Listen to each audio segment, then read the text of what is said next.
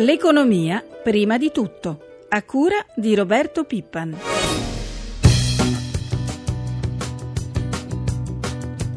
Vorrei lavorare sui fatti, sui risultati. Questo tema del debito pubblico che l'anno prossimo scenderà rappresenta uno dei fatti ai quali do maggiore importanza. La stabilità per noi è fondamentale, per noi che abbiamo un debito così alto che dobbiamo finanziare questo debito e quindi abbiamo bisogno di tassi di interesse bassi. Buongiorno da Luca Patrignani. Le polemiche sulla legge di stabilità non si placano, anzi aumentano sempre più e aumentano anche i dubbi perché al momento non risulta sia ancora stato completato il testo vero e proprio della manovra. Fino a ieri sera infatti i tecnici del Tesoro erano ancora al lavoro sulla formulazione delle norme più spinose. Il Premier Letta dagli Stati Uniti, lo avete sentito nella nostra copertina, difende l'impianto generale della finanziaria e si concentra sulle misure che ridurranno il debito e taglieranno le spese. Però è proprio su questi capitoli che si concentrano anche i maggiori dubbi. Oggi allora ci occupiamo in particolare di questi elementi della legge di stabilità che sono ancora un po' in ombra. Lo facciamo con i nostri ospiti. Buongiorno all'economista Piero Alessandrini. Buongiorno. E buongiorno a Vera La Monica, segretario confederale della CGL.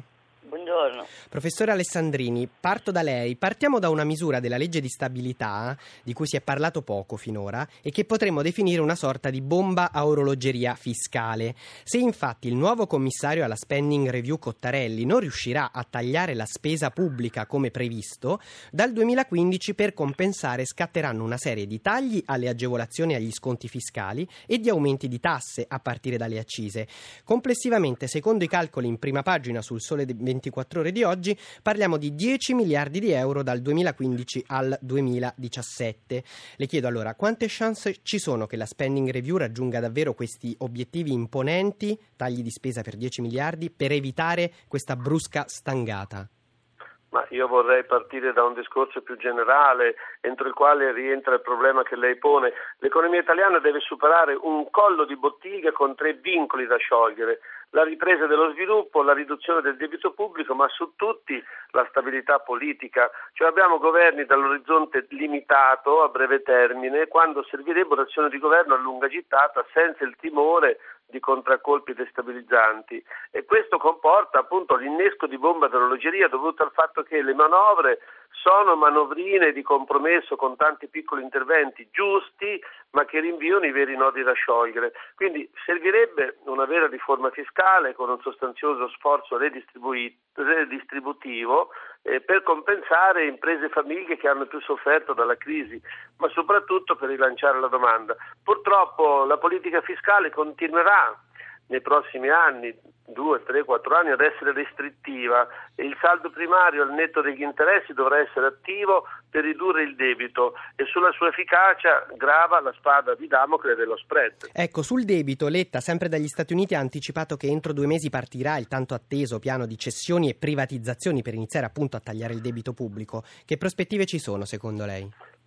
Ma, eh, le cessioni e privatizzazioni sono un'altra delle soluzioni sempre annunciate, ma con prospettive incerte di realizzazione. Oltretutto bisogna capire che cosa si cede, a chi e con quali risultati in termini anche di perdita di sovranità pubblica. Eh, meglio sarebbe percorrere la strada delle semplificazioni amministrative, che sarebbe la più importante cessione di potere burocratico con vantaggi in termini di costi per l'economia, certo. ma anche quello va eh, portato avanti con una politica di lungo respiro. Vera La Monica, segretario confederale della CGL, c'è un altro punto molto critico, lo sappiamo, quello delle risorse per il taglio del cuneo fiscale da tutti giudicate insufficienti, parliamo per la media dei lavoratori di circa 7 euro al mese in busta paga.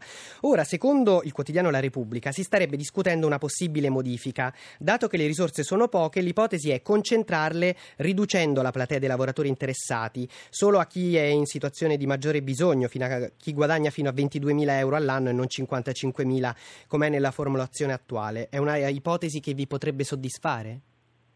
Ma no, è evidente che noi lavoreremo perché la, la, la, legge di stabilità anche su questo punto sia profondamente modificata, così com'è non risponde alla condizione del Paese, non risponde all'esigenza prioritaria che noi abbiamo, se non si ridà fiato alla nostra economia, se non riparte un meccanismo di investimenti e di ripresa della domanda, non ce n'è per nessuno, ma neanche per le prospettive di riduzione del debito pubblico. Il punto quindi è se questa finanziaria, questa legge di stabilità avvia un processo di cambiamento, pur nel quadro delle difficoltà che ci certo. sono, però dà un segnale chiaro, evidente al Paese, oppure quello che si fa è destinato purtroppo a non incidere in alcun modo sulla realtà. E poi c'è un punto, anche dal punto di vista dei meccanismi che si scelgono, è evidente che il problema centrale che noi abbiamo dentro questa legge di stabilità è anche un tema di equità.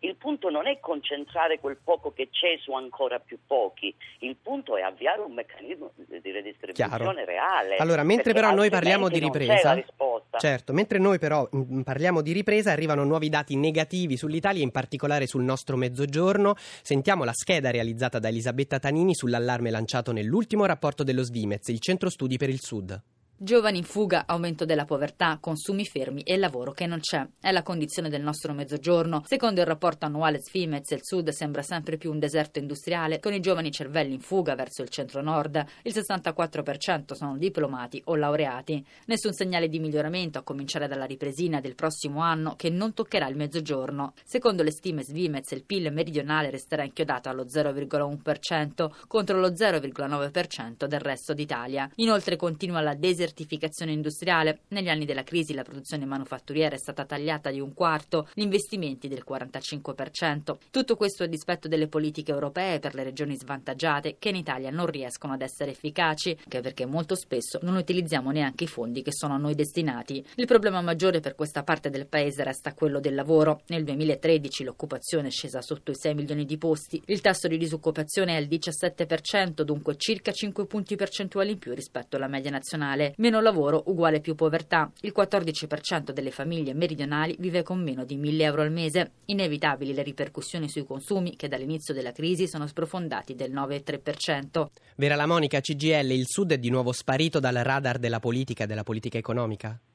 Assolutamente il Sud non c'è più, la condizione del Sud ormai raccontarla con i numeri quasi non basta. Eh, io sono meridionale, come si sente, conosco la disperazione di quelle terre e il fatto che lì siamo davanti ad un processo di disinvestimento del pubblico e del privato che ha messo a terra totalmente ogni prospettiva anche di, di aggancio di una probabile ripresa che avvenga in altri posti del continente. Quindi lì bisogna intervenire, ma lì è il nodo. Il problema è quali politiche industriali si mettono in campo campo, quale idea di futuro si mette in campo, quale centralità si dà al lavoro e quindi come, come si riparte con un'idea di ricostruzione del Paese. E di questo purtroppo non troviamo traccia. Grazie ai nostri ospiti, l'economista Piero Alessandrini e Vera La Monica, segretario confederale della CGL. Buona giornata e buon lavoro a entrambi. Ora parliamo di casa. Complice la crisi è aumentata una modalità di acquisto poco conosciuta, quella all'asta. Si registra infatti un trend di crescita di circa il 18% degli immobili ceduti all'incanto dai tribunali. E poi tra poco si aprirà anche un'altra partita, ne abbiamo fatto cenno, la partita della cessione degli immobili pubblici. Insomma, è una modalità d'acquisto che potrebbe diventare sempre più interessante. Ma come funziona esattamente e quali sono gli errori da evitare? Ce lo spiega Albino Farina del Consiglio nazionale del notariato che ha appena pubblicato una guida pratica sulle aste. Buongiorno. Buongiorno, buongiorno anche ai radioascoltatori. Allora, partiamo da questa guida. Che cos'è e dove potranno trovarla gli ascoltatori?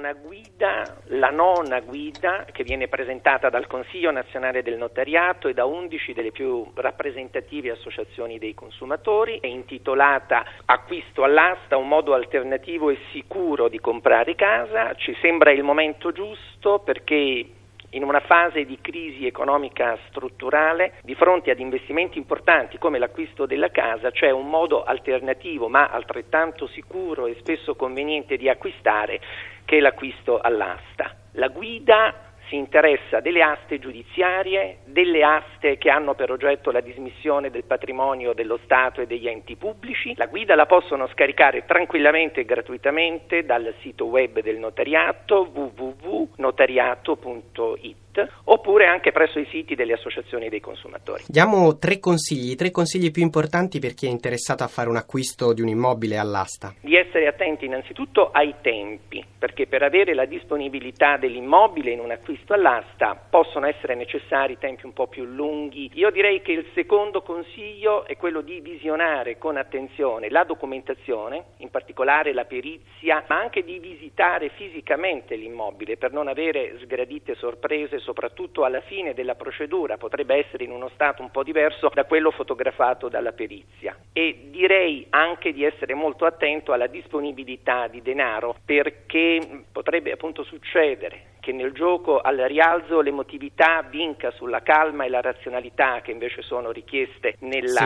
corso della procedura d'asta e quindi si potrebbero spendere più soldi di quanto si era preventivata.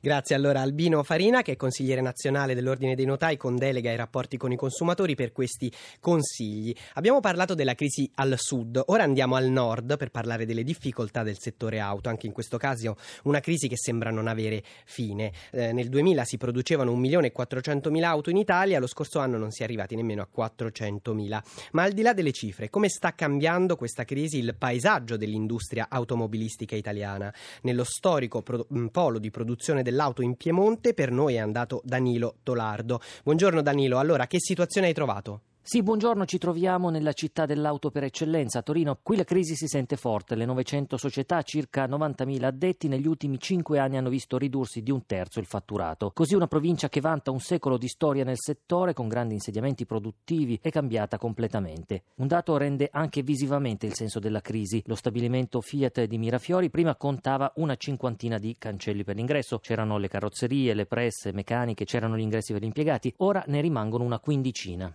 Girando poi tra le aziende dell'Interland torinese, molte hanno chiuso. La componentistica, che è un settore di eccellenza legato all'auto, ha fortemente ridotto i fatturati, come ci ha spiegato Marco Ferrari, il presidente dell'Anfia, l'associazione della filiera dell'industria automobilistica. Sentiamo. Siamo riusciti a ridurre i danni, se vogliamo. La manifattura in generale ha subito delle riduzioni del 25-30%. Nel caso della componentistica abbiamo avuto una riduzione a livello italiano del del 20% e a livello invece piemontese ancora meglio perché siamo riusciti a mantenerlo a livello del 12%. Questo è un dato che si riferisce al 2012, il 2013 sembra dare dei risultati maggiori, dico sembra perché non abbiamo ancora dei dati definitivi. A livello piemontese abbiamo un recupero rispetto ai dati del 2012 che sembra essere intorno al 7-8%. Parlare di auto vuol dire parlare di Fiat. Il gruppo guidato da Marchione in questi anni ha mantenuto i livelli occupazionali. Per il futuro punta a creare proprio a Torino un polo del lusso.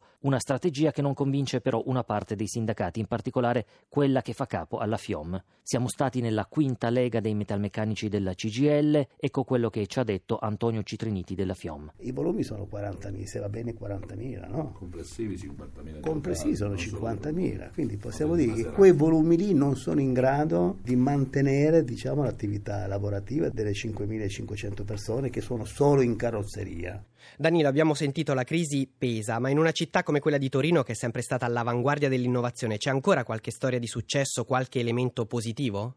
Sicuramente Luca non mancano i segni incoraggianti. La tradizione dei grandi carrozzieri come Giugiaro e Pininfarina prosegue e soprattutto nascono imprese fondate da giovani. Noi abbiamo incontrato una di queste creata da Alberto Dal Poz quando era studente al Politecnico insieme al fratello e a un amico. Era figlio di un operaio, ha tirato su un'azienda che ora ha 70 dipendenti ed esporta in tutto il mondo. Così ci ha spiegato come un'impresa riesce a conquistare nuovi mercati. La prima è sicuramente un'eccellenza dal punto di vista tecnico e qualitativo. Senza alta tecnologia, senza qualità eccellente non si va da nessuna parte.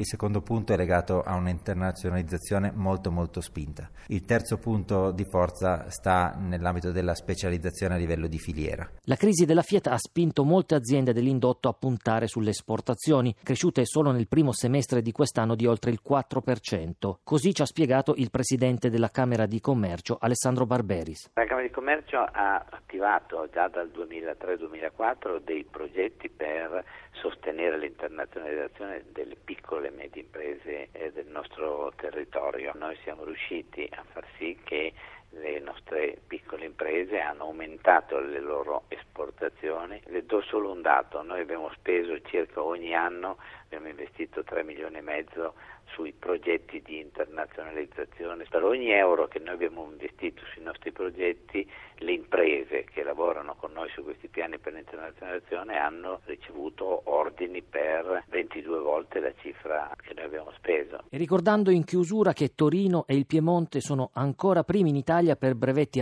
high-tech e per investimenti in innovazione del settore manifatturiero, se non ci sono domande da studio vi restituisco la linea. Grazie, grazie al nostro inviato Danilo Tolardo. Ci rimane il tempo per un rapido aggiornamento sui mercati finanziari. Buongiorno a Sabrina Manfroi dalla nostra redazione di Milano. Quali sono le prime indicazioni dall'Asia? Indicazioni positive per quanto riguarda Shanghai ed Hong Kong, entrambe in rialzo di oltre mezzo punto percentuale sui buoni dati dell'economia cinese appena usciti, mentre eh, Tokyo è sotto la parità.